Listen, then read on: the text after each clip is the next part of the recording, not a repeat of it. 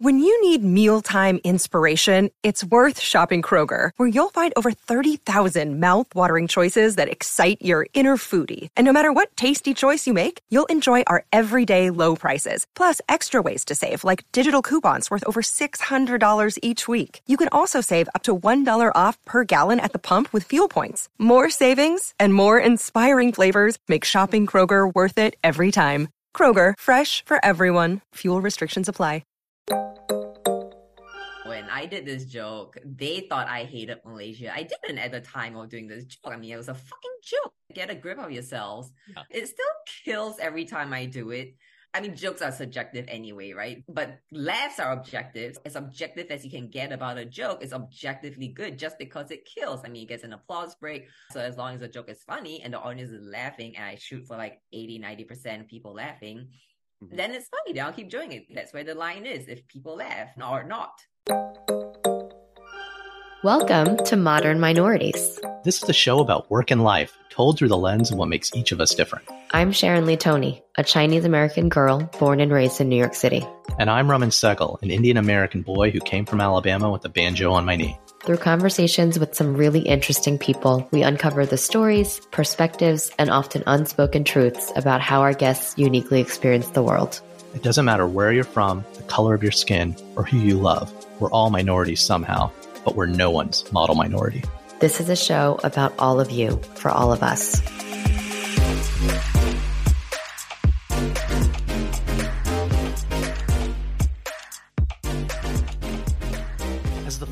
On, we want to share a conversation that longtime friend of the pod and the funny Indian Rajiv Satyal had with Singaporean comedian Jocelyn Chia on one of his many programs, this one being The Tangent Show. Get it? Because he's a tangent? Screw you guys. That's hilarious. Anyhow, Jocelyn Chia is a New York based lawyer turned comedian who's a regular at the Comedy Cellar and the Gotham Comedy Club and has been featured in Vulture, Vice, CNN, BBC, The New York Times, The Howard Stern channel of SiriusXM, MTV, Gutfeld on Fox, TMZ, Vice TV, and Comedy Central. Now, if the name Jocelyn Chia sounds familiar, or even if it doesn't, I guarantee you've heard of her. That's because she really is infamous. Well, at least in Malaysia. You see, back in June of 2023, Jocelyn made the front page of the New York Times. The Singaporean comedian got into hot water when she told a series of jokes at the Comedy Cellar in New York that went viral, especially with Malaysians, and not in a good way. And we're not talking about just a few Malaysians. We're talking about pretty much the entire country. And for those of you not familiar with that part of the world, Malaysia and Singapore are neighboring countries sharing a tricky colonial history between the British and the Japanese. They were briefly one nation of sorts, but Singapore became an independent nation from Malaysia in 1965 for many reasons, partially because of Singapore having a greater population of ethnic Chinese folks, whereas the population was kind of flipped in Malaysia. To be clear, I only know this because I briefly lived in that region early in my career. Anyhow, so there was a comedic kerfuffle between Jocelyn and Malaysia, and Rajiv reached out because he admired her willingness to stand her ground and not apologize for a joke. This is a really great conversation, hearing two comics not just talking about their craft, but on the very merits of free speech in our increasingly global and social society. You'll hear Jocelyn's deep dive into what happened, how she dealt with it, how the levels of trust about the media among Asians and Americans comedians differ, and how Jocelyn's mental health preparation enabled her not only to weather the storm, but to capitalize on the moment. You can find the Tangent Show wherever you get your favorite podcasts and find out more about all the things our pal Rajiv is doing at funnyindian.com. So we hope you enjoy this chat with our comedian friends, Rajiv and Jocelyn.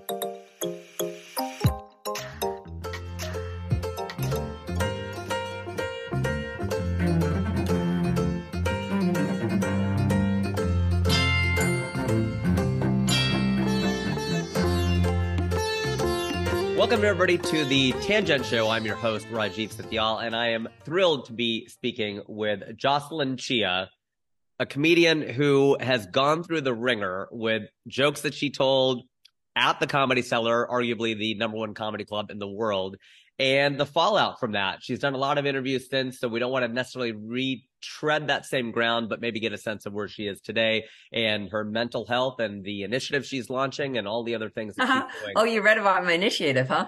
I read about your initiative. I did a little bit of research. Not, you know, I Mhm. don't like to be too researched because then it feels too stilted, but I would at least have some idea of what you're up to. Sure, yeah.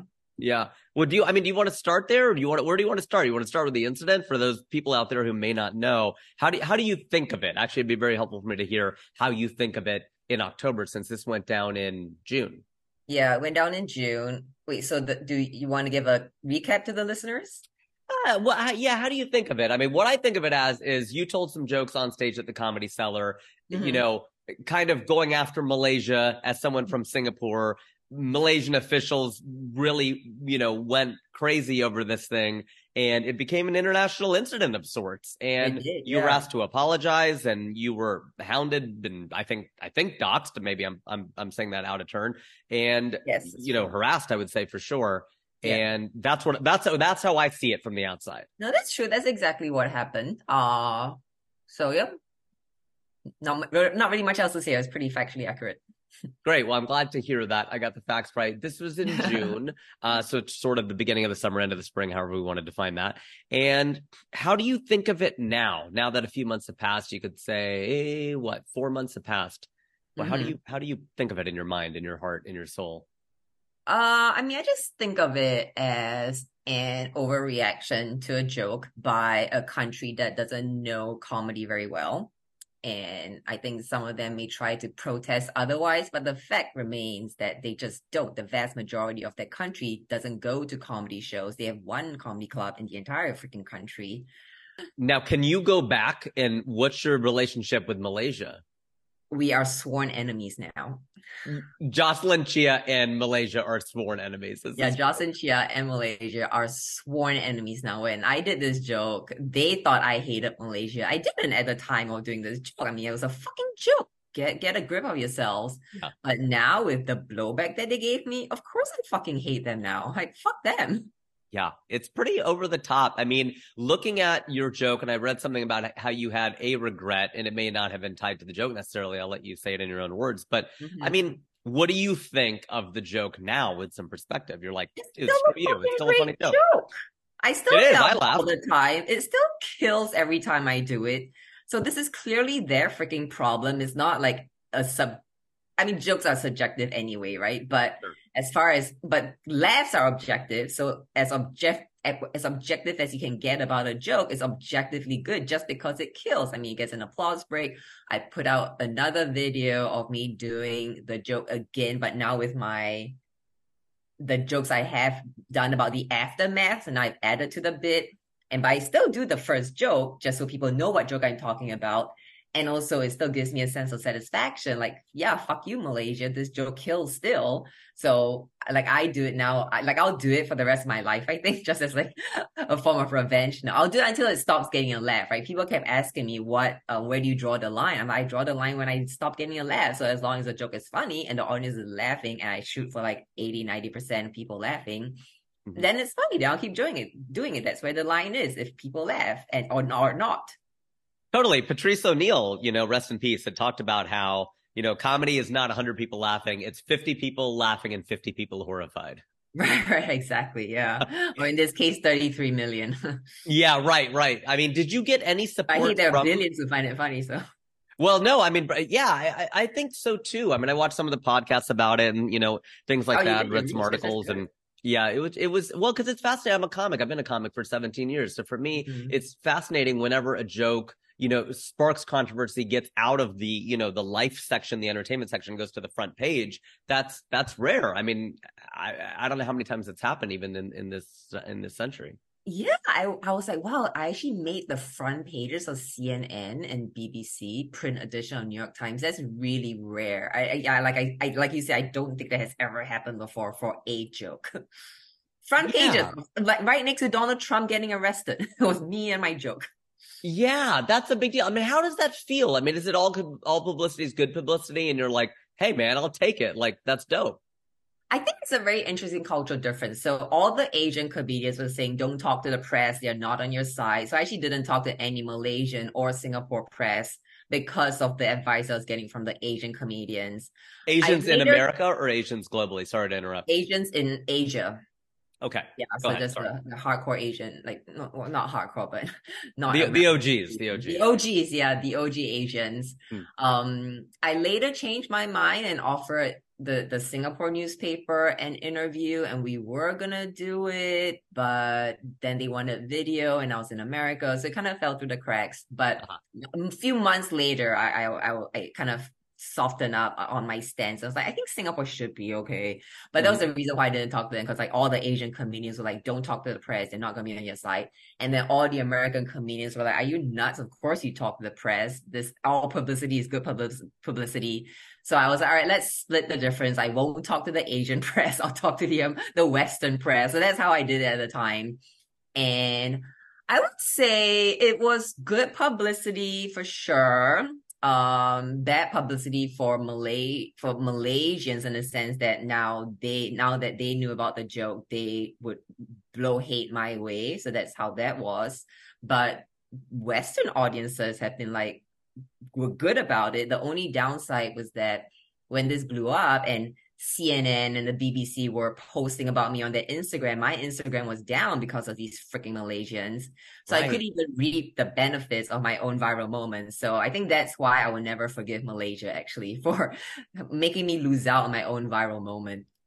I could not agree more. I, that you've touched a nerve with me too, because not being able to capitalize on on social media. So what what do they do? What was the mechanics behind? They shut your account down, or what happened? Yeah, they just come, they just, I guess, lodged so many reports against my account that Instagram shut it down. So I, I, I needed someone who worked at Instagram to reach out, like a fan. I fortunately had a fan who worked at Instagram. She's like, where's your account? I was like, well, these fucking Malaysians got it shut down. She's like, oh, let me get it back for you.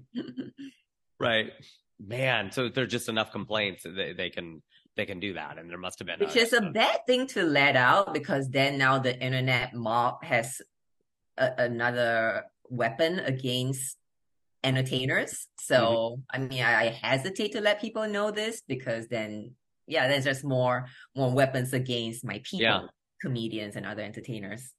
Yeah. I think that I think that genie's already out of the toothpaste tube. I think people already know to to go after people and all that. Did you I mean, how did it I know you, you talked about this on Instagram and possibly other places too, which is, you know, focusing on your own mental health. And then this it could not have probably come at a better time in a sense of you were primed at least to, you know, to take on a challenge. This is about as challenging as it gets, I think, certainly for a stand-up comic. Um and you were born where in Singapore? Boston. You were born in. Boston. Yeah, so there was actually a part of the news was like, what citizenship is she? So now that made made headlines too. Like, what is she, Singaporean or American, or is she Yeah. like stateless? Yes, yeah, yeah, yeah, yeah. was- A, woman without Some a Malaysians were so stupid they thought I had no country. yeah, right. Like you can just be like you, you live in Antarctica or something. Do you? um, so so born in Boston, and then and then what happened? Give me give me your quick life story. Born in Boston, but I was shipped back to Singapore as a baby because we couldn't afford a flight. No, I'm kidding. We took a flight back to Singapore. not literally shipped. Okay, Not that- literally shipped. Yeah, I wasn't mailed and put in a package. That'd probably be bad too. Yeah, not human trafficked. Okay. No. Okay. So yeah, I was taken back to Singapore because my parents are Singaporean. They just happened to be in America. My dad was at MIT doing his master's, and so my my parents had nine months to have an American baby, to have their little anchor baby. So they did it. Good for them. My Good mom work. up in the middle of the night. Her her mother, who had passed away, had came to her in a dream and was like, "This is the night. Your baby's coming." And so she woke my dad up. She's like, "It's time to make a baby." I don't think she said exactly that. She probably said something a little sexier, but that's what she tells us. it's time to make a baby. And then they did it. They did it in nine months, and then they did go back to Singapore, and that's where I grew up until I came back to America for college. Wow. So growing up in Singapore, and then so you speak several different languages. Yeah, uh, I speak two and a half. In Singapore, I learned English and Mandarin, and then I Okay. picked up French when I was in college. Got it. And where where did you go to college? Did you go back to Boston or? Indiana. No, I wish I'd gone to Boston. That would have been so much more fun. Regret I'm from it. Ohio, so I feel you. You went to IU or? I went to IU, yeah. Yeah, I'm very familiar with it. So it's, it's it is a good school though. It is a good school. I mean, it's actually the reason why half my friends are Republicans now. like I'm in, Oh, Amer- yeah. New York now, but Yeah. because I went to college in the Midwest, I'm like half Republican, half Democrat friends. I'm from Ohio, so I feel you totally. I was shocked when Barack Obama won Indiana in 2008. I think I- that was shocked. I was like, oh, so Indiana. They could be open-hearted. it was it was amazing. And now Ohio went for Donald Trump by eight points in this last election, while you know Georgia he loses. I'm like, wow, Georgia's bluer than a state from the Confederacy is bluer than my home state. I don't know what to say Oh, about that. so I, funny, a- yeah. uh, yeah. It's funny is one word. Funny is one word. right. Times it, are changing. So you graduate from IU with a degree in in sociology. My poor parents, like they paid so much for my education. Well, actually, no, but and this is how I knew I was I could become a good lawyer. I, I persuaded the Indiana University administration to give me in-state residency. So that plus the scholarship they had they had given me, I got paid to go to college. That's good. That is Mhm. truly uh, South and East Asian, but we have that in common. We, we're always trying to try to get stuff for for free or cheap, and that's good. That's not a bad thing necessarily. So good for you. Mhm. Uh, so then you do that. You graduate with a degree in sociology, and then you work. You you you're a, a lawyer, is that right? Yeah, I went to law school first, of course, because Yeah. here you need a graduate degree. So I went to Georgetown for law, was in Washington, D.C. for a little bit. Oh, thank you. Yeah, it is a good school. That's a big yeah. It's a big deal. Yeah, actually, um, so Mike Birbiglia went to Georgetown. Actually, we have quite a few comedians who went to Georgetown undergrad. So Yeah. when I was telling him, oh, I went to Georgetown too, and he was so excited. I was like, oh no, it was just the law school. And I said just because I know your allegiance is to your undergrad, right? Yeah. So I said just meaning like, oh no, it's no big deal. I was I didn't like have that same college experience that you did. Right. He goes, just Georgetown Law is one of the best law schools in the country. And then Judd Apatow was right at the right there too. He goes, Judd, Jocelyn here went to Georgetown Law School. And so Judd Apatow was like, wow. Geor- I was like, Mike Birbiglia and Judd Apatow. I was like, oh my God, this is such a surreal moment. That's amazing. Judd, Just, and Joss. That's a lot of J's in there. So that, that's great. So good for you. No, that that's fantastic. I had talked to Judd Apatow for a few minutes one time at the Laugh Factory. Just such a down to earth guy, and it just Mm, he seemed really a cool. Such a cool guy. And uh, Birbiglia, I met him a couple times after I saw a couple of his uh, solo shows in New York. So uh, Mhm. both obviously just really uh, amazing, amazing comedy people. So that's super cool. So you do law, and then you do that for how many years before you go into comedy? I did law for three years, but then I also did consulting back in Boston because it was always my dream to live in my birth city, which I never got to. So I actually lived in Boston for a little bit, working as a consultant at an innovation consulting company. It was a founded by Clayton Christensen. I, I people in the innovation world would know him. He wrote The Innovator's Dilemma, Harvard Business School professor. So he had a consulting company focused on innovation. And then one day I was like, oh my God, I'm not an Excel spreadsheet PowerPoint monkey. I'm going to take a comedy class. Nice. And that very day, I went online to look for a comedy class. There was one starting that very day. And I actually called them. I was like, hey, is it too late to sign up? And the registrar was like, yeah, it's too late. We have a curriculum. I'm like, the class starts in a few hours. What do you mean? Why can't I just join now?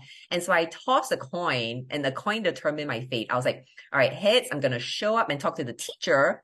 Tails, I'll stay home and read a book. and it was heads. So I went to, went to the class, talked to the teacher. Fast forward about I don't know, six years after I took that class, and then I was being asked to teach comedy, maybe six, seven years. And I called up that same teacher whom I took my class with. I was like, hey, your class was was amazing. You know, what tips do you have? And so then he gave me his advice, and I'm teaching comedy six, seven years after I took his class. Wow, that's amazing. Congrats. Do you think if it would have come down tails, you would have gone anyway? Uh, that's a good question because they say when you toss a coin, you actually know what you really want. So I don't know. I mean, because I was like, well, if I go all the way there and the teacher says no, I wasted a whole afternoon. And I was a full time working and and this is not a nine to five job. This is a nine to like 10 p.m. kind of I job. know. So like a Sunday is very precious. So Yeah. I think actually if I'd been tails, I might have just stayed home and read my book. That's really interesting because it's a task versus an event, right? I mean, the task is you can read the book anytime. An event, the class is starting in a couple hours. You either go or you don't. And so I would have looked at it that way, like, okay, I'm going to go because either I go to the class, I can read the book anytime. So well, because remember the registrar said I couldn't sign up anymore. Right. So there's a big chance that it I is. go all the way and be wasted effort. I couldn't even get the event anymore. So there was a lot of cost benefit analysis going on. And I, I, I hear you. decide. So finally I was like, all right, coin, you decide. That's good. Well, I'm glad. I think the comedy world is glad uh, for for you that you did that. I mean, Malaysia's not happy, but everyone else is happy. right. so that's uh that, that's pretty great so so then you've been doing stand up and you're based now in new york so when did you make the move from uh or did you did you make the move to new york first or did you go into uh, comedy full time first It was pretty simultaneous. So actually, uh, it all kind of like came together, which is kind of how I feel like my life seems to work when when things are just kind of to the extent anything is really meant to be, it will happen. So yeah, it was like the the time in Boston was really just a training ground before I got dispatched to the Singapore office. But then the company was having some economic downturn, and they did end end up. I mean, the, the founder did have to did pass away. He was ill at the time, and mm. they did end up selling to another company. But at the time, they're like, okay, so the Singapore position isn't there anymore. La la la. Um, so I end up, and then right at the time, I got a job offer in New York City in an improv theater. So that was like but as their corporate director, so it's almost like a bridge between my corporate world and the new comedy world that I wanted to go into. They gave me free improv classes, um, and they were the ones that actually asked me to teach stand-up comedy later down the road. So it was pretty cool. Uh, so that's what happened. Like, and then my cousin was living in New York. He had an extra bedroom, so I could stay with him for free for for a little bit. So, uh, yeah, it all kind of dovetailed together. So the job in New York happened stand-up comedy. I just did it for a few months in Boston before being able to come to New York City. And I don't know if you know this, but the Creek and the Cave open mic, which is supposed to be the roughest, most cliquish open mic in New York, yeah. I was living right down the street from there. And so it's just like little newbie open micer. I was going to like one of the roughest open mics in New right. York City and had no idea. I was like, okay, this is just how open mics are. Yeah. Yeah. Well, yeah, and a lot of them are. So and, and I know that's true, but this is supposed like even worse than usual. For sure. No, totally. Yeah. So did you get on stage and like talk about Islam and take a hijab off your head? It didn't go that bad, right? You didn't shut the place you down. No, I did. uh, no, I shed on Buddhism instead because you know you stay within your lane. stay within your lane. Oh my gosh, that's so true. That's good. All right. Oh, very nice. As an American, I cannot be told to stay in my lane. I feel like I'm the whole highway. So like, don't bitch, don't tell me to stay in my lane. right. We were talking about like India might change its name to Bharat. And I posted about it. And a friend of mine who now she left uh, Bangalore, she's living in Toronto. And she goes, I love how we both have an opinion. She DMs me. She goes, I love how we both have an opinion on what India should do, even though we don't live there. And I go, I'm an mm. American man. I have an opinion on everything. Okay. I don't need right. Permission. I'm just going to go and say what I think. Yeah. So, I had this one American follower who reshared my post. So I think I was sharing a post about, I mean, there were like protests outside the US embassy, right? So like, that was probably one of the, the posts that I shared. Yeah. And then he reshared that he's an Asian American. So I think that's um even more notable than it was like a white American or black American because like he has Asian roots because what Malaysians were saying is that this is going against Asian values, it's not Asian right. Culture to be doing jokes like these. And so an Asian American retweeted it and he had a pretty significant following to like 75,000 or something. He yeah. said, and he said, you know what? Note if I'm in America and saying something in America, you can't do that. They ain't you can't do fucking shit about it. All right. So shut the fuck up. Like he got pretty like, aggressive, yeah. you know? So I was like, oh, that's pretty cool. Like people speaking out for me, like an Asian American too, with like a, a following. And he's Absolutely. No, that is a big deal. I mean, how much of that do you feel as as fellow Asians? I mean, do you feel that like you you swear, I assume, in your in your comedy and you, are you're, oh, you're fairly edgy and all those things. Did you pretty feel edgy? I, I, wouldn't say I'm real edgy. I'm not an Andrew Schulz, but this no no. Is, uh, no, and, Andrew Schulz is probably as far as it goes. I mean, he, Shane Gillis, you know, Joe Rogan. Some of these guys are definitely, you know, uh, not good or bad. It's just they're they're certainly on the, uh, I mean, good in my opinion, but on yeah, on, on that side too. of it, the the edgy side of it. Mm-hmm. Do you um, is that was that a decision point for you, given you know being Asian and having being a lawyer and all the other you know pressures that come with you know not not only being Asian but also just the upper class of society, Georgetown law, not just mm-hmm. Georgetown law. Did did was that a consideration for you to like should I stay clean and on the up and up, or you're like no, dude, I'm I'm gonna be me, I don't care. Yeah, I mean, when I first started, there was a lot of advice that you ne- needed to be clean to get ahead, to get on late night TV, to get mm. corporate gigs. Um, mm. that that clean was actually the way to go. And Zarna Garg is definitely a, a prime example of how that's really yeah. benefited her. But I, I mean, one, who the hell wants to do corporate gigs, really? And huh, two, I it's not so easy for me to stay clean. I mean, I have to really make a conscious effort. Mm-hmm. Um, it's not how you talk. It's not how I talk. Yeah, I mean, even in college, when I came to America for college, I had a bit of a potty mouth. So I remember one day going to my dorm room and my boyfriend at the time that was like putting soap in his mouth. I was like, why are you putting soap in your mouth? He's like, so I can kiss you and wash your mouth. well, at least he was doing a taste of his own medicine. He wasn't yeah, just yeah, shoving yeah, it down your throat. He's like, he's like, quite oh, empathetic. Split it. Yeah, right. how, how um vulgar I am, I guess. I don't know why. Um, but Yeah, where do So you get that from? Is that is that like a is I mean my guess is stereotypically to be like, hey, I'm just gonna fight against the you know the patriarchy or whatever else it is, or racism or sexism or whatever. But is it or you're like, no, dude, it's not that political. Like that's just how I talk. You got it. yeah, it a- wasn't a conscious decision for sure, but I have a rebellious streak, Rajiv. So Hmm. um in high school, I was always considered the very naughty girl within the context of my all-girl high school. When I went to a co-ed school, the boys took over in terms of how naughty they could be. So then I was like more of an angel compared to the boys. But in my all-girl school, compared to girls, I was one of the naughtiest kids in school, if not the naughtiest. Uh, I only got away with it because I was smart, so I could do well. So I never got kicked out of school. But I was behavior wise, I was considered very naughty. So maybe the cussing is also a bit more of this like anti-establishment, rebellious nature in me. I, I say what I want, I say what I think, I don't mince my words, a bit of that natural badass rebel energy Mhm. that I think came through in the in the Malaysian incident as well. Yeah. Uh, I wasn't purposely trying to be all what the, the news was calling defiant and unrepentant. One news article was like, Jocelyn Chia, unrepentant. I was like, repent? You want to repent for doing my fucking job? good. That's hilarious. It's so it's so Yeah, backwards.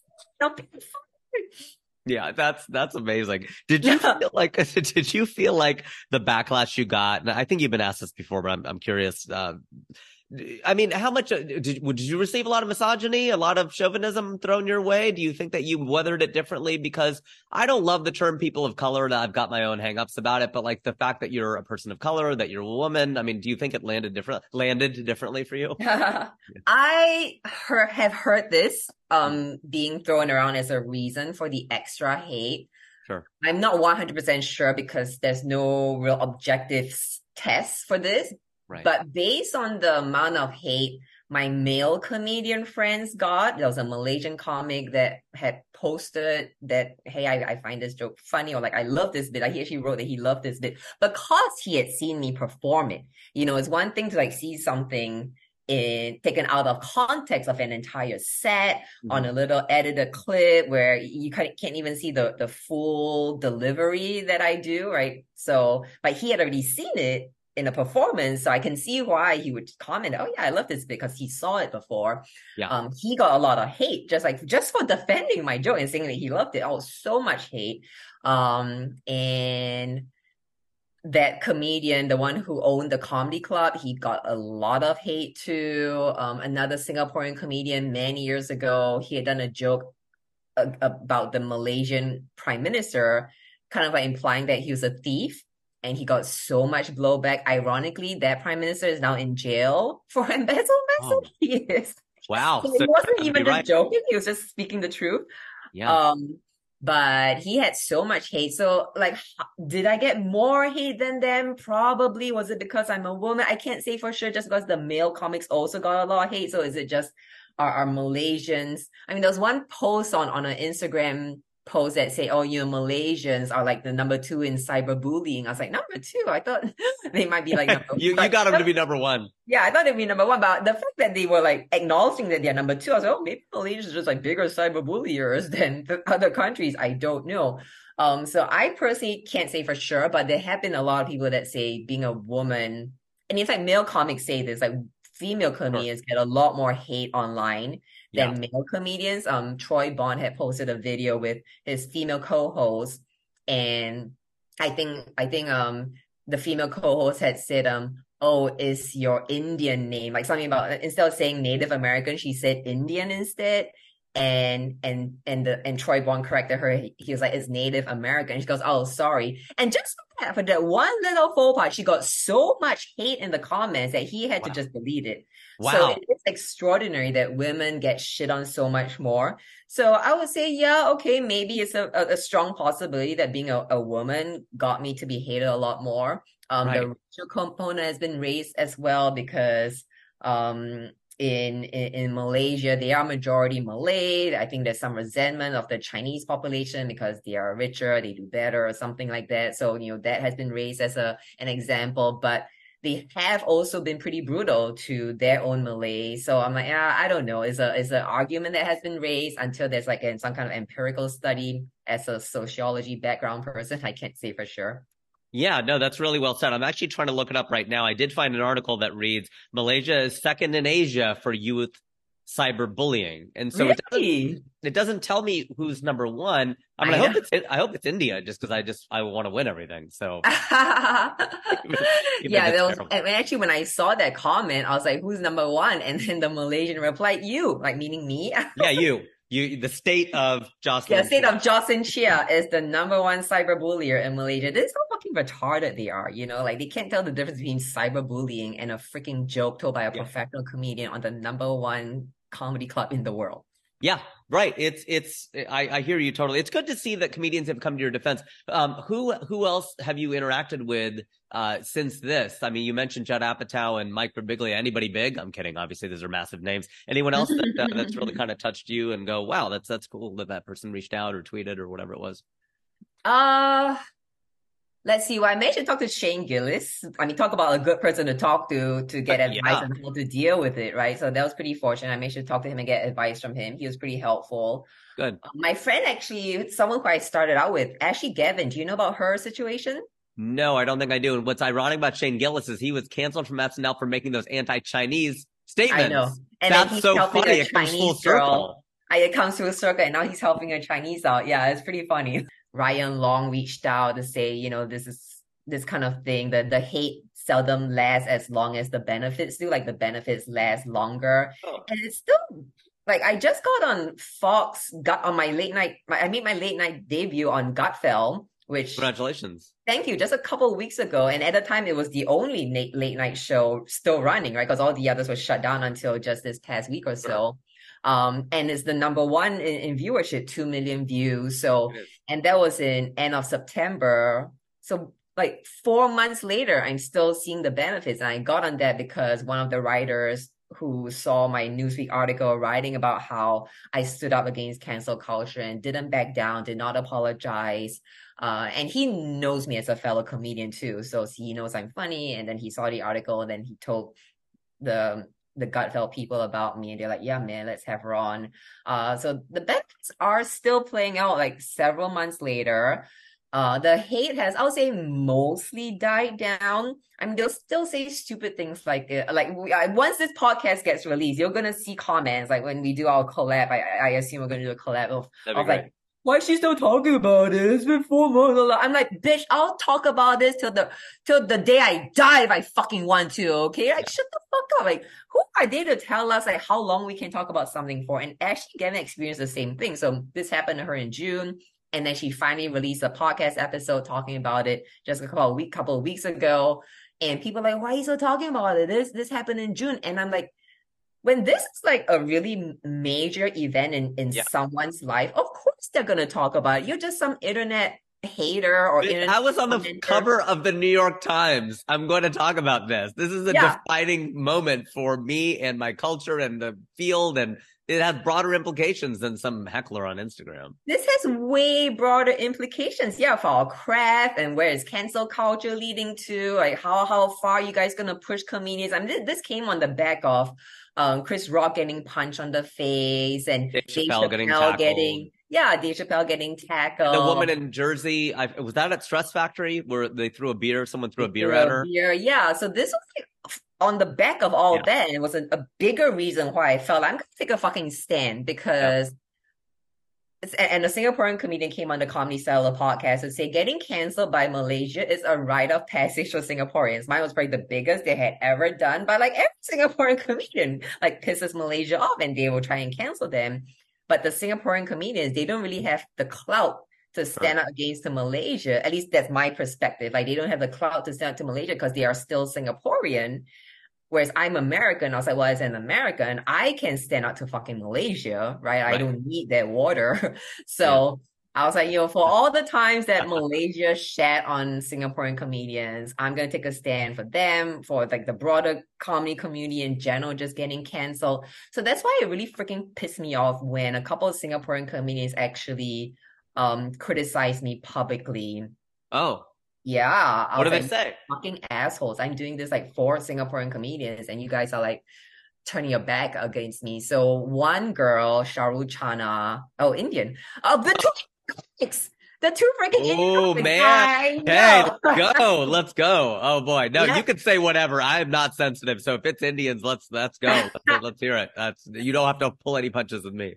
Yeah, so this one Indian female comedian, she's like the the the main comedian in Singapore, um, that really performs like you know your your your your, your Cellar comedians versus like an open mic comedian. Um, she so she's like a, a professional comedian in Singapore. I think she's the only professional in Singapore from what I can tell. So she was the one a little two faced because like to me, she's like, "Hey, Jocelyn, you know, I need to like post something to like um." You know, just because I'm gonna be performing in Malaysia soon, so I'm gonna have to post something just like soothe things out. But just know that I love you and I like, will always support you. Like so fucking hypocritical. Hey, she should move to LA. She should move to LA. I know. Yeah, and then she posted like, "Oh yeah, you know, I I I shouldn't have posted this joke. It's not funny. I wouldn't want someone shitting on my country and la la la." And like just went on. At two posts, like people were screenshotting and sending me two. Like, I was like, one wasn't enough. Bitch, you posted two, and then put it in her stories. Like the other Singaporean comedians that had shared this joke, they just it. Like they just deleted it and like just just shut their fucking mouth up. Like no, she didn't make a whole big deal about it. And then she did a bit about it, apologizing to Malaysia. Oh, and she went like, "Sorry, Malaysia, sorry, Malaysia." I'm like, why? sucking Malaysia's cock so much. This is nuts. Oh my gosh. Okay. Okay. So this is one Indian female comic. the one Indian female comic, yeah, and then the And then the other, other. huh? And then the other, you said. And then there's another one who is a drag queen in Singapore. Drag queen, I think he considers himself a stand-up comedian. I'm not 100% sure whether I would consider him a stand-up comedian, but like he he will do a drag queen show and then tell some jokes as well. So I mean, he considers himself a stand-up comedian. So I'll just like for the like the label, let's say he's a stand-up comedian. Okay. His was a lot worse because he was like, um, you know, I think there is something wrong with you. You need to get mental health. Um, This is And- DM to you or this is public? like he posted a public video like shitting on my mental health. I'm like, really? You see irony in this? Like, you are a so-called comedian adding to the hate of another comedian that would, by most standards, affect that comedian's mental health, right? So he's like Piling on and saying, why don't you get help? But I'm I'm attacking you at the same time. It'd be like if I'm just hitting you in the face and be like, you know what, you should take care of your physical health, and I'm literally punching you in the face. Yeah, be like punching me in the face and being like, you know what? You should go for a facial. Yeah, right. Yeah, yeah. That'd be like Dave Chappelle's uh, ending story of Bird Revelation. You know, like she, you, she'll be so grateful that you're the one who helped her that she'll forget that you're the one who beat her ass in the first place. Yeah, that's exactly right. And but the interesting thing about both their posts was that it was pretty clear that they were worried about their rice bowl, the money, like the the oh the ringgit that they're gonna make from Malaysia, which is like four to one, like Malaysia versus Singapore dollars. So like, you know, I don't know, 10 to 10 ringgit for one US dollar, something like that. So it's like Okay, Not- so the, the point is there's not as much money in Malaysia as there is in Singapore. uh no, I'm saying like the currency exchange. I understand that. Yeah, yeah, yeah. So like there's even like that isn't even that much money to be made in Malaysia, but I guess they have a bigger population, so maybe that's why they were so worried Maybe, about their yeah. money. Because in in the Indian in the female comics um post, when someone was like, Why are you apologizing for her? She's like, I'm not, I'm just, you know, trying to make sure that all the hard work I put in to like develop relationships and and perform in Malaysia doesn't doesn't go away just because I I, I shared this joke. And then the Indian comic too, he's like, you know, you know, for all those of us who like do work in Malaysia, like they were like, very um Looking out obvious for their protecting thing. their own income, Yeah, yeah, looking out for their own thing by looking by out for their own thing. Yeah. yeah by, by crapping all over you which is that's yeah that's very self-interested and you know comics are self-interested but not hopefully at the expense of other comics right i mean that, you that would think, yeah. And ironically, it was the Malaysian comics. A couple of Malaysian, like I said, the one that that had commented on it, and then there was another. Uh, in, so, like to speak up for Indians, Yeah. an Uh, Indian if you want an Indian comic in Malaysia had started tweeting. Uh, he he tweeted, "Oh, all of a sudden, everyone's an expert in comedy," and then he was getting so much blowback on his Twitter that he just like he just um deleted his Twitter Deleted for, for a little But bit. he tried. But he tried, yeah, he Yeah. tried. And, and the irony is that both of the comics that spoke out for me, the Malaysian comics, are the the two Malaysian comics with Netflix specials. Like that means how, that's how legit they are, right? And so Yeah. the and the Singaporean comics criticizing me, obviously they don't have a Netflix special. They're not even. so who cares about their opinion? That's- yeah, and then the really, really famous Malaysian comics. I mean, I guess I, I maybe I won't name names, but just by saying how famous they are, I think people have a, an, an idea because they were the ones that Malaysians were tagging. So and so, check out this joke. So and so, check out this joke, and they are like so on my side, Oh, you know, good. so pro me. I guess they just don't want to be like public about it because they don't want the hate to blow their way because they saw what happened to um uh the the Malaysian comic that spoke up and the Malaysian comic that spoke up for me for me is pretty known so he did get a lot of Okay. He's Indian. Uh the the the Chi- there's one Chinese and one Indian. Okay. And so, yeah, I they're in a tough spot. Yeah, and it's it's good that you understand that, and not that you need me to say that it's good that you understand it, but it is because the, you know they're sort of like, hey, here's my profession, but then here's my ethnicity, right? So they're in clash where it's like, if I speak up for Jocelyn Chia as a comic, that's great, but at the same time, I'm kind of like not selling out my country because I'm saying what I think, but they don't want to get the blowback not only from their fans but also probably from the leaders and everything else. So they're, they're yeah, and that's what um some of the critics were saying about one of the Malaysian comics that defended me, like, oh, shame on you, you can't even defend your own country. And and now that you mentioned the ethnicity, I think that I, I didn't think about it at the time, but yeah, that that ethnic- ethnicity also plays into it. Um, there was a Malaysian that came to my show after this blew up, and I was like, "Oh, why why are you at my show? I thought you'd be a hater." And and she said, "Oh, nah, I'm not Muslim." I was like, "Really? It's more of a religious ethnic thing." That's oh, that was Yeah. so interesting. I mean, I'm sure there are Chinese Ma- Malaysians who are Sure. against me too, but uh, You're her like, I don't want to leave them out. I've, I pissed off all of Malaysia. Like, I want, I want them all to hate me because I hate them back now. So, Yeah, but actually that but that is actually a little bit more refined, right? So when I say Malaysian and I are sworn enemies, Yeah. I also have a little bit of um uh caveat about that, right? Because okay. when you look at it statistically, there are 33 million people in Malaysia. How many actually try to review bomb the Cellar? 4,000. 4,000 out of 33 million is a very minuscule fraction, right? I mean, let Very let me small. just pull up my calculator here. 4,000 divided Over by 33 million. Yeah. My gosh. That's like what? Zero point zero zero zero one percent. And okay, that was just a Cellar. That was just like who posted my clip. But in terms of like the amount of people like shitting on me, and obviously I don't read my comments. I mean, sometimes I'll, see like a little bit, but you know, if I if I just happen to look on on a video just to see the number of comments that were made. And by, oh, by the way, I became a YouTube partner thanks to Malaysia, and I got my IG verified, like not the paid kind, like the old school verified. Yeah. Um, TikTok reached out to ask if I wanted the blue check, all because of Malaysia. So like a lot of good things came out of it. But when I look at the number of comments, it's still very disproportionate to the number of people in Malaysia. So sometimes when I think, do I really hate all of Malaysia? Of course, I can't say that, right? Because there have been Malaysians who have been like, you know, I'm a supporter of you, or like, Right. um, my my uh, m- someone went to the Reddit to look at the comments, and she was actually saying, "Oh, the Singaporeans were more annoying. The Malaysians were the ones that actually understood there was a joke." So I was like, and because I don't bother reading almost anything that's been writ- written about me for the sake of my mental health, I'm not gonna go into Reddit and be like, "Oh, what do these people say?" Like, no, I don't care. Okay, I'll, but the fact that you, that someone objective on my side is saying the Malaysians were actually pretty understanding, at least on Reddit, and the Singaporeans were more annoying, makes me think, okay, it's probably not all of Malaysia. Like in anything or most things, it's the vocal minority. Yep. Yeah. Um, in this case, do I really think it's the minority? Probably might be the majority that's offended, but it will be a minority that actually tried to hate on me and shit on me and cancel me and harass me. So that's my my the perspective that I would like to take. Like it's not the whole country just hating on me. They may be offended, but they're not actually acting on it. So when I say I hate the whole country, I have to say like I hate the part of the country that's actively trying to attack me. it's my like lawyerly And that no, that makes sense. And that clarification makes sense too. I mean, when you say you don't read all these comments, is that you really don't? I mean, are you you have that kind of willpower to do you want to and you fight that urge, or do you go, you know what, I really just don't give a crap?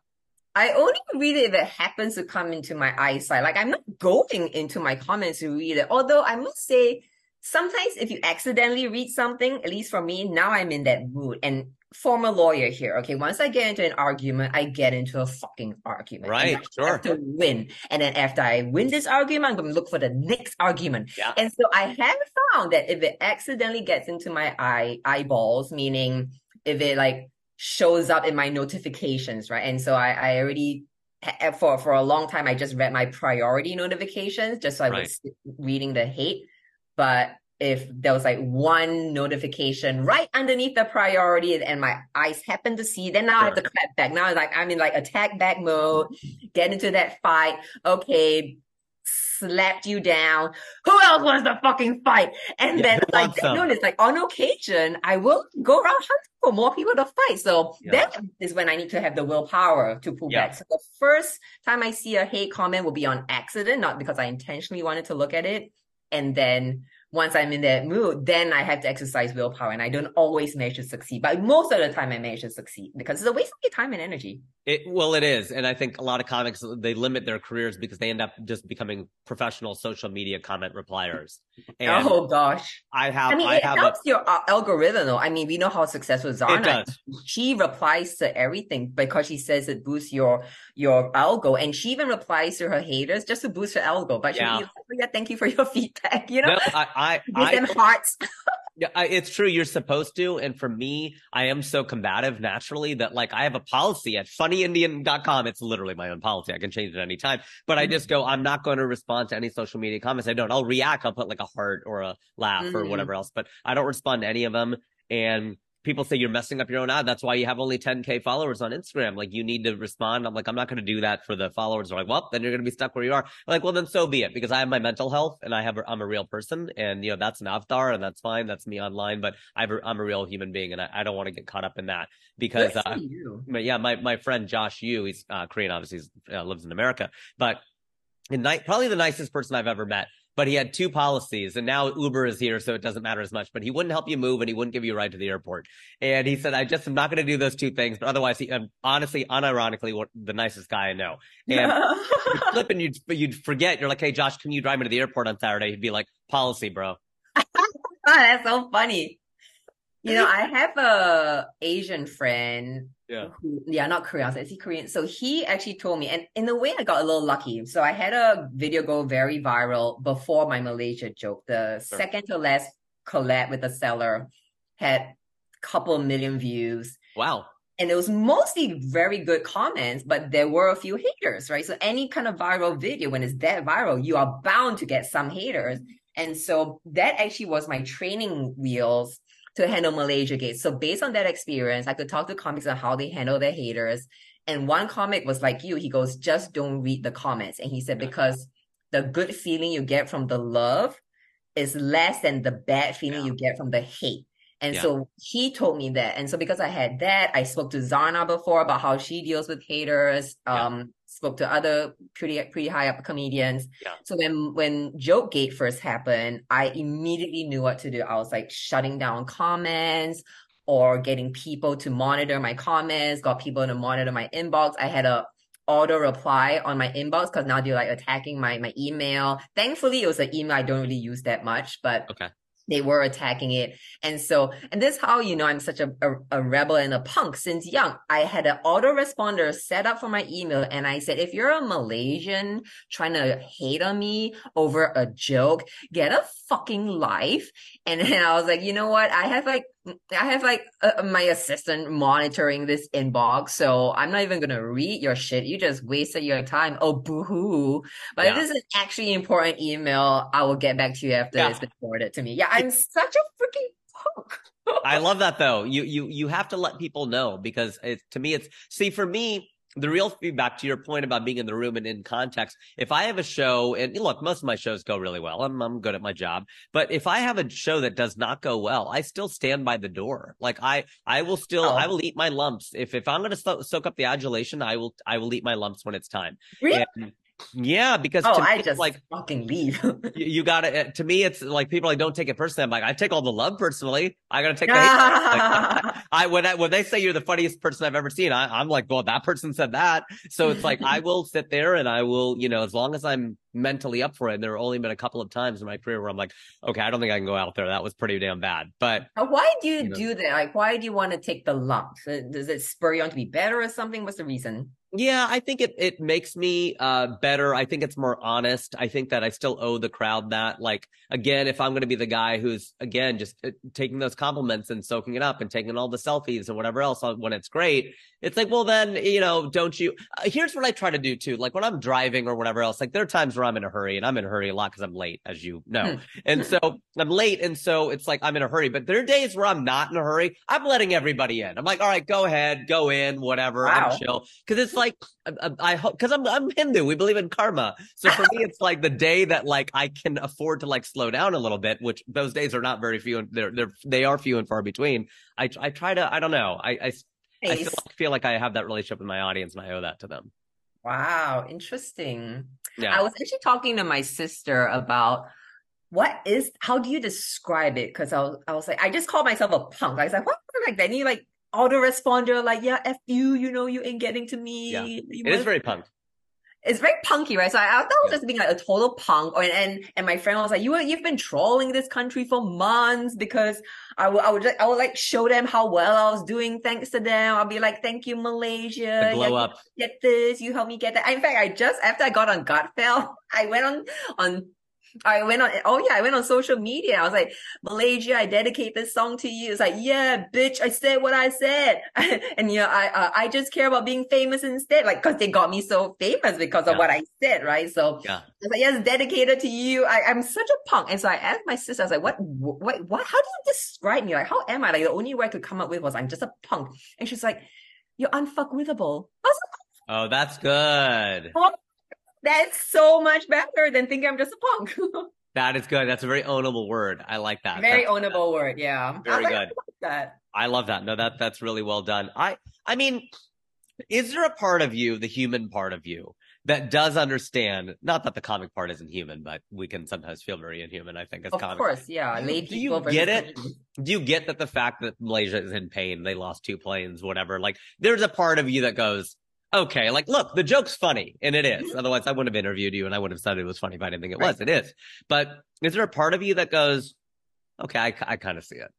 I mean, I do see it for sure. Um, logically speaking, right? Like if you if you never saw comedy a day of your life, or you were only exposed to very vanilla, safe comedy, Totally. listen, I understand why those people don't freaking understand. But because as a a New York comedian, Yes. exposed to 9-11 jokes and mass shooting jokes, Louis C.K., right? Right. And just shout like this is my exposure. That person, so it depends on what kind of person you are. If you're a person that knows comedy, has seen all these kind of comedians, Jimmy Carr, etc., you'll be like, why are they so freaking sensitive? So I had to put myself in the shoes of like almost a comedy virgin, or it's more Malaysian style comedy, which one Asian com- comic was describing as um much more slapstick. Actually, a couple of Asian comics were, were describing it as like more slapstick. You know, they definitely don't go really dark or edgy there. So Imitations and mimicry and very mimicry, yeah, or, or you know, I'm a man, no, now I'm a woman, haha, like that kind. Yeah, very Yeah, sticky kind of uh, accents, tropey stuff. sticky, yeah. Um, so when I put myself in like the shoes of those, of course I can get it. Yeah.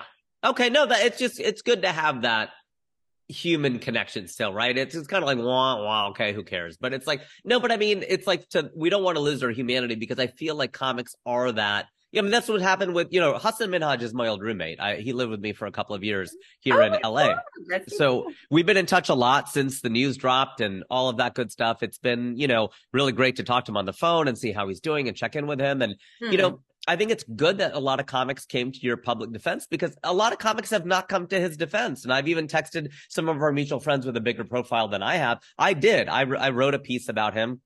He read it and he goes, "Yeah, that's fine for you to post." And it was pretty critical. I mean, he he goes, "I appreciate the the honest feedback." I mean, it was a critical post, but I but I also opened by saying I'm I'm a fan of his, and I closed by saying he's the same guy he's always been. He he he returns my calls. I, I you know I look him up, whatever. He's been really really a great friend for. So for you were actually critical of him. years. Yeah, I was quite critical of him. Yeah. Oh, interesting. I mean, I wouldn't say a lot of comics have publicly stood up. So, and I was discussing this with other comedians, and, and I think they were saying, I mean, how many times have you stood up for another comedian, right? And and so I think it's very much like, okay, if it's I mean, a lot there's a lot of private support, sure, but a lot of times it's like a well, we don't want to create trouble for ourselves, etc. Right. Um, or like, well, this is not really my business. So, I mean, I definitely appreciate the few who have stood up, and I've had two articles written in my support. So that was pretty cool. I'm not even a Hassan Minhaj level comedian. I had two articles that I know of, um, Yeah. written in, in the in defense of Jocelyn Chia was, was one of them, or um, the criticism of Jocelyn Chia is the joke. That was the other article. That's So great. that was pretty cool. Yeah. Um, you're talking about Yeah, because Whoopi yeah. Goldberg came to his defense on The View, but not really. Like, she hadn't really even read it. It was just a very general, like, well, this is what comedians do. And it's like, oh, well, yeah, we know that. We know that that's not the issue. Like, embellishing something for a laugh is not the issue. Every, people know that comedians do that. And if you're not doing that, then you don't really have a craft. That you just, you might live a life where all this crazy shit happens to you and you tell it. Yeah, there are people like that. I have people who, like, they can just crazy shit happens to them and they talk about it at a cocktail party, but they're not stand-up comics. And I mean, honestly, when I saw, I mean, Hassan's two specials were just mind blowing to me. And I was like, oh, Yeah. oh, my life is just so not that interesting to have a special like this. And so Yeah. to hear that he like made it up, I was like, oh, I have a Yeah. chance. I can just show up to. Yeah. like, oh, I'm holding myself to the standard. Like, why did I? Yeah, why am I like I have a more fascinating life. Yeah, why did I? Why did I make all this stuff up? Yeah, I think that there is, and maybe that is sort of like where comics are coming from. Going, man, I could have probably come up with a special, and I think that was it too. Is like what I wrote in my article, and I wrote to him at the end was, you know, I don't care if you play me for laughs, just don't play me for tears. Oh, I see what you're saying. Yeah, yeah. It was you felt emotionally manipulated. Mm. Yeah, and and I and, and I think members of the community, like I have an entertainment meetup where we meet here once a month. We have it's it's turned into mostly South Asian for some reason, mostly Indian in fact. And you know, it's just I had sent it out to everybody, but uh, it became that became that. And you know, the the word was probably no less than betrayal. Like a lot of our community feels betrayed. Now, I wouldn't go that far. I wouldn't use that word, but I'm like, wow, there were people. There was a lot of pain. There were a lot of people like, man, I I really thought that he was a voice of our community and this and that. I'm like, guys, you're going a little far. Like I I don't know if I would go that far, but you know, observe and report. It's it's out Well, there. you know, that's like how Singaporeans were like, "Oh, you're a disgrace to Singapore." Like, hello, I'm not prime minister. I'm not even Singaporean anymore. Like the, the the level that people hold comics to is even higher than they hold politicians to. We're not Yes. running a Yeah. country. This is nuts. But to your point about having that humanity and being able to relate to Yeah. what um these Malaysians were feeling, look, if they had come to me with a a civil Mhm. share, right? And which is not going to happen in this day and age. That does not happen. But hypothetically speaking, if Yeah. they had come to me the way a friend of mine did, a friend of mine is Malaysian. She lost five people in their airplane.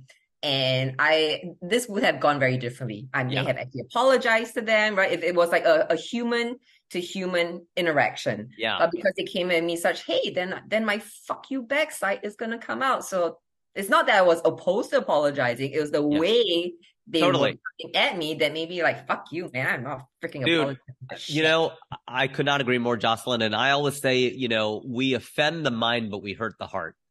In other words, if you're offended, I don't care if you're offended. Like offense is taken, not given. If you're offended, so what? Go, you know, f off. But if Mhm. you're hurt and you come to me and you're like, man, that joke you told, I got to be honest, just like person to person, man, that hurt. That hurt me. Mhm. I'm like, geez, okay. Ah, like you're being so lame right now, but I am like, okay, if you if you're really genuinely hurt, all yeah, right, if you're I'm genuinely hurt, it's not just fake outrage or not just No. outrage, not just Crocodile anger, tears. but like actual hurt. Yeah. And, and I, because I actually gave this serious consideration whether or not to apologize. I Yeah, gave it some serious sure. thought. And my analogy was, okay, I cannot apologize for telling the joke in the first place. This was a fucking good joke. I was doing my job. I'm at the number one club in the world and it's getting amazing laughs. I'm like known at the cellar for this joke, right? Like Louis Yes. C.K. loves this joke, and other comics are like, oh my god, I love that joke. And So- as a comic, I love you for it. That's why I wanted to have you on because I'm like, yes, you are doing, you are, you are championing free speech for com for comics. That was my original reason I uh, reached out to you. So I was googling. I'm like, I hope she hasn't apologized yet because we've scheduled this so far out. And it was like, I hope she really. And I- So and I no, I'm won't, a so support you. I'm I'm glad that you haven't. So yeah. Yeah, and and my analogy was like, I can't apologize for doing the joke in the first place. Just like you won't, uh, you cannot apologize for walking down the street. But if you accidentally step on someone's foot, Right. most decent people will be like, "Oh, sorry." And Right. so in my in my head, my analogy was like, "All right, I can't apologize for doing the joke because it's just like walking down the street, the street." But I I feel like I can apologize if I actually like step on someone's heart, right? Like stepping on a foot, stepping on someone's heart. So I was actually open to that. I was Right. actually very open to doing that. But then they were coming with me with so much shittiness that I was like, Did this you is step on my foot? What's wrong with you? Like, if you come at me like that, I'm like, well, I would have said sorry, but you reacted so strongly Correct. that now I'm not sorry because you're that was a ridiculous overreaction. Like, what are you trying to do? You're oh, trying to destroy my career. All I'm doing is walking down the street. I'm sorry, it was an accident. Yeah. Okay. Like, I meant to sort of step on your foot. I didn't mean to like smash your foot because a joke. So it's like you were kind of ribbing them a little bit, right? Yeah. But you weren't trying to hurt them hard, and they took it that way. It and it's like yeah. that's that's And also, I wasn't performing to Malaysians, right? I was performing to Americans. right. So if I had been Right. in Malaysia and would I have done this joke in Malaysia? I have Oh, that's a that's a better it. question than anything I've asked. So yeah, you you asked that question and you answered it. Would you have done it? in Yeah, I would have actually tried it. And here's why. Malaysian comedians do MH370 jokes all the time. Like there's a, a comic who went on the Cellar podcast and he said the exact same thing. Malaysian comics have been doing MH370 jokes for years. Another comic from Asia messaged me, Oh. like so and so. I'm not going to name names because I don't want to Sure. hate going that way, but you know, so and so closes with a joke shitting on Malaysian Airlines when he goes to Malaysia. Singaporean comics also have all these Malaysian jokes. Another Singaporean comic, again, no names. He's like, I have a similar joke. He's like, why, why can't I get canceled? Like they were envying all Yeah. the attention. I was Right. Like they're like, but I have a joke like that too. Why, why, why can't I get canceled? I was on CNN, the BBC. Totally. Even So- though they don't want the Asian media, but they want the Western media. They want the Western media, right? So because I know that in the comedy club, this joke is fine. And like a Singaporean comic was saying, if she had done this joke in a comedy club in Malaysia, she would have been fine. And I've had Malaysian audiences Yeah. see me do this in America, like in the context of a comedy club. I'm like 90% sure it would have been fine, especially because Malaysian audiences actually have a sense of humor. Like they're very laid back. They're pretty Okay. chill. So I'm like 90% confident it would have, confident it would have gone well, or at least like, even if it doesn't go well, it's a comedy club, right? Just move It's a comedy club, and I mean, club. and plus, I mean, something. yeah, and plus, you said they're mostly a Muslim country, so they're just probably practicing crashing the planes. Try that one. See how that goes over. Yeah, see how that I'll goes. tell, I'll tell right? Hassan. I'll tell Hassan that one. See yeah, how yeah, tell Hassan that one. uh, yeah, and as it, a yeah. comedian in the live audience, because I I think that is where I'm getting to with the the removal of hu- of person to person Hmm. via the internet. Meaning, when you're in a comedy club and they see you, they feel your energy. You Totally. have done all these jokes. This is why I don't open with this joke. This joke is like right smack Yeah. In the middle, or it used to be my closer, and then now I have a new closer, so it's now in the middle because you have to establish your likability, establish how funny you are. Then you can hit them with a joke like this, right? So there's Totally. all that that goes into being able to get away with a joke like this. Um, and and when it's a live interaction, they already feel you, they're already loving you. Even if they don't like the joke, they're not gonna be shitting you too hard. Or you can always be like, "Oh, that didn't work. All right, you know what? I forgot. I thought it was in Singapore. You know, I would have Yeah. said something To save like it. save it, and then it'll be, and we'll just move on. So I think that's a problem in social media. I'm kind of like leaning towards like my friend, my friend Ethan, um, great comedian. He's not on social media at all. I'm a comedian who's not on social media. And actually now in my career, I'm kind of thinking I'll just save jokes for like a live audience. It's where I get Yeah. my pleasure from anyway, and maybe forget the whole social media game. I'll, I'll post a little bit here and there, but I'm not gonna be obsessive about it. I never have been anyway. Yeah. And not try and and post too much on social media. No, don't engage because like like you don't read your comments, right? I just Just because, like I said, and like you said, your mental health is number one. Yeah, and I'll and I'll I'll sometimes read them. I'm not saying I'm above reading them because I'm curious and whatever else. I don't get a lot of hate online because Sure, I'm, yeah. You know, I, I just And don't I got people to vet my comments. Um, for, for the longest time, I would have people vet my comments. And I was like, well, I still want to read the love. So I actually Yeah. got people to like, you know, block the people that, that were hating on me so I could like Yeah. go in and enjoy the love. How did the Malaysian people in the audience at the cellar take it that night? Like, I can't totally tell from the tape. Did you talk to them afterwards? Could you tell them? the I didn't actually talk to that particular one afterwards. Um, they were, and I don't know if it's clear from the video, but they interrupted my set first. Oh, You know, so technically, I mean, I wouldn't call them a heckler. They were just wooing. I think when someone's just wooing, I personally don't call them a heckler, but they did interrupt my set with Yeah. a woo. I was like, oh, that's I, still something. Yeah, it's like a it's form of something. heckling. So I'm like, hey, you know, when you open up the floodgates to a comedian addressing you, uh, Yeah. you you're like kind of asking for it. Like, so they Yeah. got a little bit more shit Yeah, than otherwise if they hadn't like, woo, in a yeah. I mean, you're you're like the passengers on the second flight that went down. You're asking for it at that point. That's right. Okay, so did they respond to you in the moment? Like, did, did you feel good energy? Like, did they? Because when I think of like you're saying, and you've summed it up so well, Jocelyn, it's like when you're in that room and the, the crowd can tell if you're being mean spirited or good natured. right. The crowd can tell. And that's really the dichotomy: mean spirited, good natured. Did you get the sense that like the warmth from them, or did you get a little bit of coldness Mm, from they them? were a or- little bit too far. I couldn't see them. So for that one, I couldn't tell. But Sure. I personally, it's very rare to get a Malaysian in an audience and I know they're there. That means they they made some noise, right? So it's very rare for a Malaysian to actually like make some noise so that I know they're Malaysian. So Yeah. it's happened maybe like two or three times and like the hundreds of times that I've done it, but it's like extra freaking fun because now it's like now you have the roast element involved too, and also the whole audience is seeing. And the persona I play is like the girl that got dumped by Malaysia, right? And that's why these Malaysian commenters were like, "Did she get dumped by a Malaysian guy? Lala? Is that why she hates Malaysia?" So I'm like, "I've never even dated a Malaysian guy," and I nearly clapped back, like, "Why would I date a Malaysian?" But I knew that would just like create more shit. Yeah, yeah, the yeah. comedian me wanted to do that. yeah. Um, No, But yeah, so it's actually extra fun when a Malaysian's in the audience because now you get like the live roasting, etc. So it's super fun in the live show, but of course, taken out of context and on a Yep. phone in, in your bathroom toilet seat, and you're like, what the fuck? Why is she saying fuck you to Malaysia? yeah, no, And totally. Actually doing a, a like explanation video at the very least, like no apologies, but at least to explain to them. I never got around to doing it, and I'm like, "Ah, it's so late. Is it even worth doing now?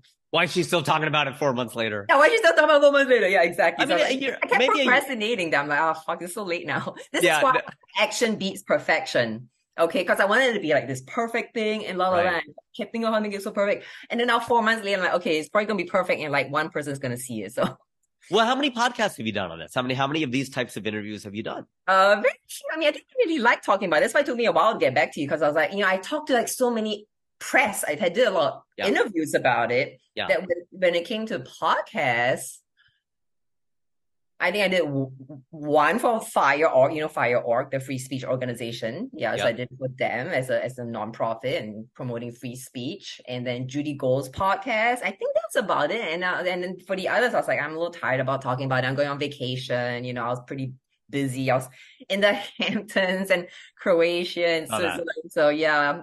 Uh, That was- life is so hard after being canceled by Malaysia. Oh my god, I can't Yeah. go to Well, well, I mean, how many? How many? No, no. That's why I appreciate you're doing this. And if you do something by, you know, either this podcast or if you do something, you could always do it at the end of the year, like a year-end recap. Here's how my year was, whatever. Mm. And that that could be an organic way of of addressing it because everybody's looking back and taking stock and Ah, that's that- interesting. And you dropping in my December. friend was suggesting to me, how about you because and, and to one of the questions that you're getting to earlier, how about you do like a a, a, a video and we were both brainstorming it and she was like maybe more of a, a mini documentary and I was like, you know what? Yep.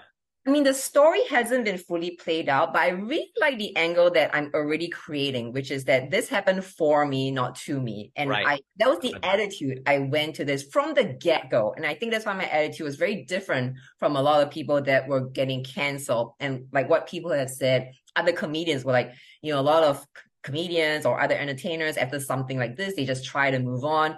You literally stomped on your cancellation to take yourself higher. Yeah. And so that was what I was um, consciously doing. And the the the full extent hasn't been played out, but I was like, do I have enough to re- maybe do a more inspirational thing? Like, hey, this is how you can take something that happened that may Yeah. be negative and turn it into a positive. So I think that might be more interesting. Totally. Um, and then maybe give a little bit of like explanation, like, hey, this is just what comedians do, la la la, within this bigger context of Yeah. use the difficulty. Michael Caine, I think, have you seen his video where he says use the difficulty? no. So he was in a in an acting class and he was supposed to go from one end to the other, and this chair fell down. And he was telling the director, "Well, can someone move the chair?" And the director goes, "Use the difficulty." So if it's a comedy, stumble over the chair. If it's a drama, take the chair and smash it. And so he's like, "Use the difficulty." And so Mm. he applies that to his real life when something really difficult happens. Even if you can leverage 20% of that difficulty to take your, to advance something in your life further, you're using the difficulty. So I freaking use the shit out of this difficulty to elevate my career, to, in fact, now I'm possibly jump, not jumping, but like expanding my career to this new area of self-development, which is something I've been passionate about since I was a, a young girl anyway. Um, to gain more followers, to gain more material. Yeah, I, used I use this difficulty. Yeah. No, it sounds like you I don't really see have. a difficulty. In fact, I was like, this is just a thing that happened, and and this is a, a statement to my, the mental health that I've worked so hard to develop over the Mm. past three years, which is when this happened, my thoughts were literally, this is not a big deal. I really didn't think it was that big of a deal. So is it or is it not? Like it to you personally, your mental health, you, Jocelyn Chia, the person, you're like, I can absorb this, but for your career, it's a big deal. You mean as a cancellation or as a boost? As a boost, okay. So, like, what do you think you lost? What do you think you gained? That's probably my last question. Like, Yeah, what do you think the only lost? What do you think I really lost for career wise was this gig that I had every quarter. It's a, a corporate gig for IBM. I was their global news anchor for their internal broadcast every quarter. It's a very sweet gig. Yeah. Um, and it was a very well paying gig, right? We're talking tens of thousand dollars here. And that got canceled. But on the other hand, it kept me stuck in New York City every quarter. Not that it was like that much of a hardship, but the, to the extent that we really want to, tra- or I really want to travel, it it was making it was compromising my travel schedule somewhat. And I'm not super bothered by it because now I get to live my dream of living somewhere else. Like I'm not stuck to New York anymore. Like it was Right. tying me to New York City, which is okay. It's still a great city, but I was feeling the desire The wanderlust. Hmm? Yeah. You wanderlust. You want to move. You want to do something. You don't want to be anchored. I don't want to be anchored. So yes, you, you're was an anchor baby, but not wanting to be anchored. Baby. anchor baby who doesn't want to be anchored. Yeah, because of that rebel in me, you know. right.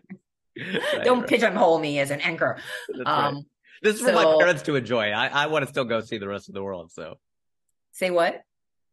You're you're an anchor baby for your parents to come back to America. That doesn't mean you want to be stuck in America. And they never did. They never leveraged my anchor. Wow, no way. So they went back and they just they never And they just stayed there. Yeah. I mean, well, when I was born, that was America's heyday, right? 1980s America is like, Yeah. oh Yeah. my God, America's golden era. Yeah. So of course people all wanted it. But then you by now, wants to No, really when I, I have uh, Asian friends now who are like, I just got my citizenship. I feel like, bitch, you got to the club at 1 a.m. It's over. They're turning on the lights. We're closing up. They call it's last call. You should have been Right, here. right, right. at- They're getting the- all the all the ugly chicks with beer goggles now. and they're all in office. Yeah, that's uh, that's great. So, look, I if you have anything to add, let me know. Otherwise, I feel like this was a, a great conversation. hmm. Anything we didn't cover where you're like, why didn't you ask me that? Or like, I wanted to say that, or uh anything else comes to mind? You know, sometimes when you think, wow, why did I have to go through that difficulty and that phrase, oh, what doesn't kill you makes you stronger, which, and I hate platitudes like that, but everything happens for a reason. What doesn't kill you makes you stronger.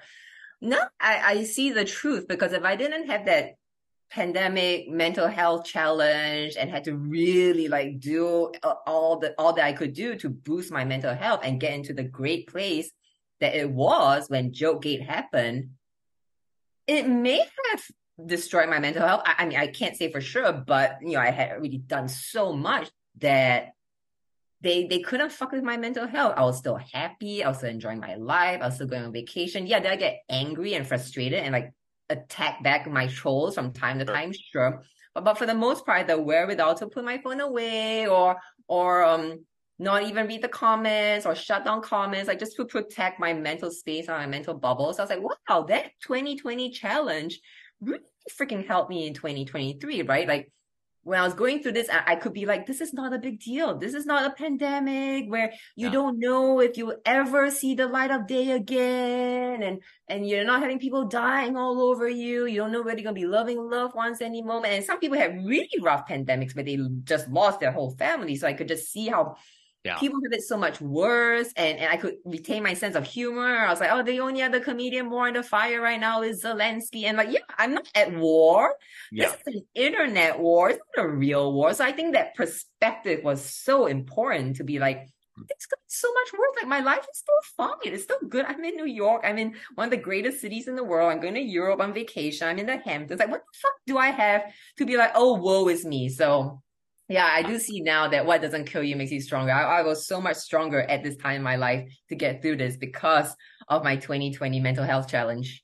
Oh my gosh, that is so well said. That is that's great. It, it's funny because it's kind of an earnest ending after such a fiery conversation. but, but, I love, but I love that. That's a twist that I did not really see coming. So oh, that's I, funny. Yeah, yeah, yeah. You're this Spitfire. Oh, she's actually like so she's got some sweet thoughts.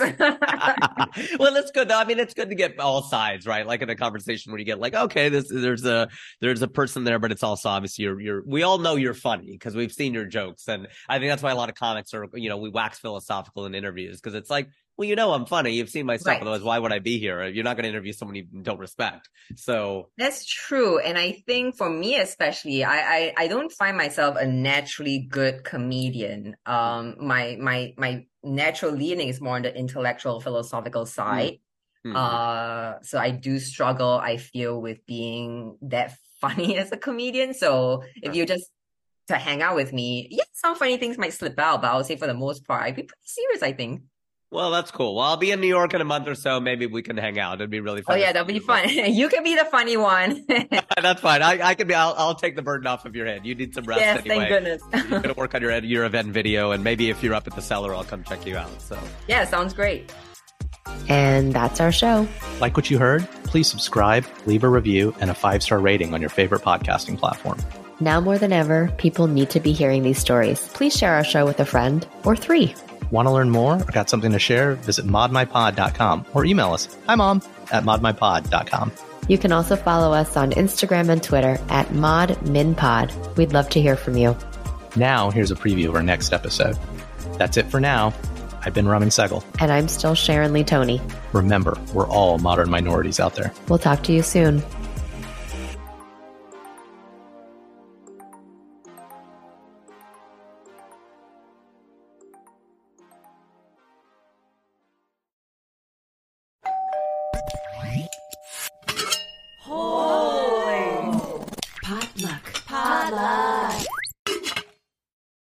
Hello, it is Ryan, and I was on a flight the other day playing one of my favorite social spin slot games on chumbacasino.com. I looked over the person sitting next to me, and you know what they were doing? They were also playing Chumba Casino. Coincidence? I think not. Everybody's loving having fun with it. Chumba Casino is home to hundreds of casino style games that you can play for free anytime, anywhere, even at 30,000 feet. So sign up now at chumbacasino.com to claim your free welcome bonus. That's chumbacasino.com and live the Chumba life. No purchase necessary. VGW, void, prohibited by law. See terms and conditions 18 plus.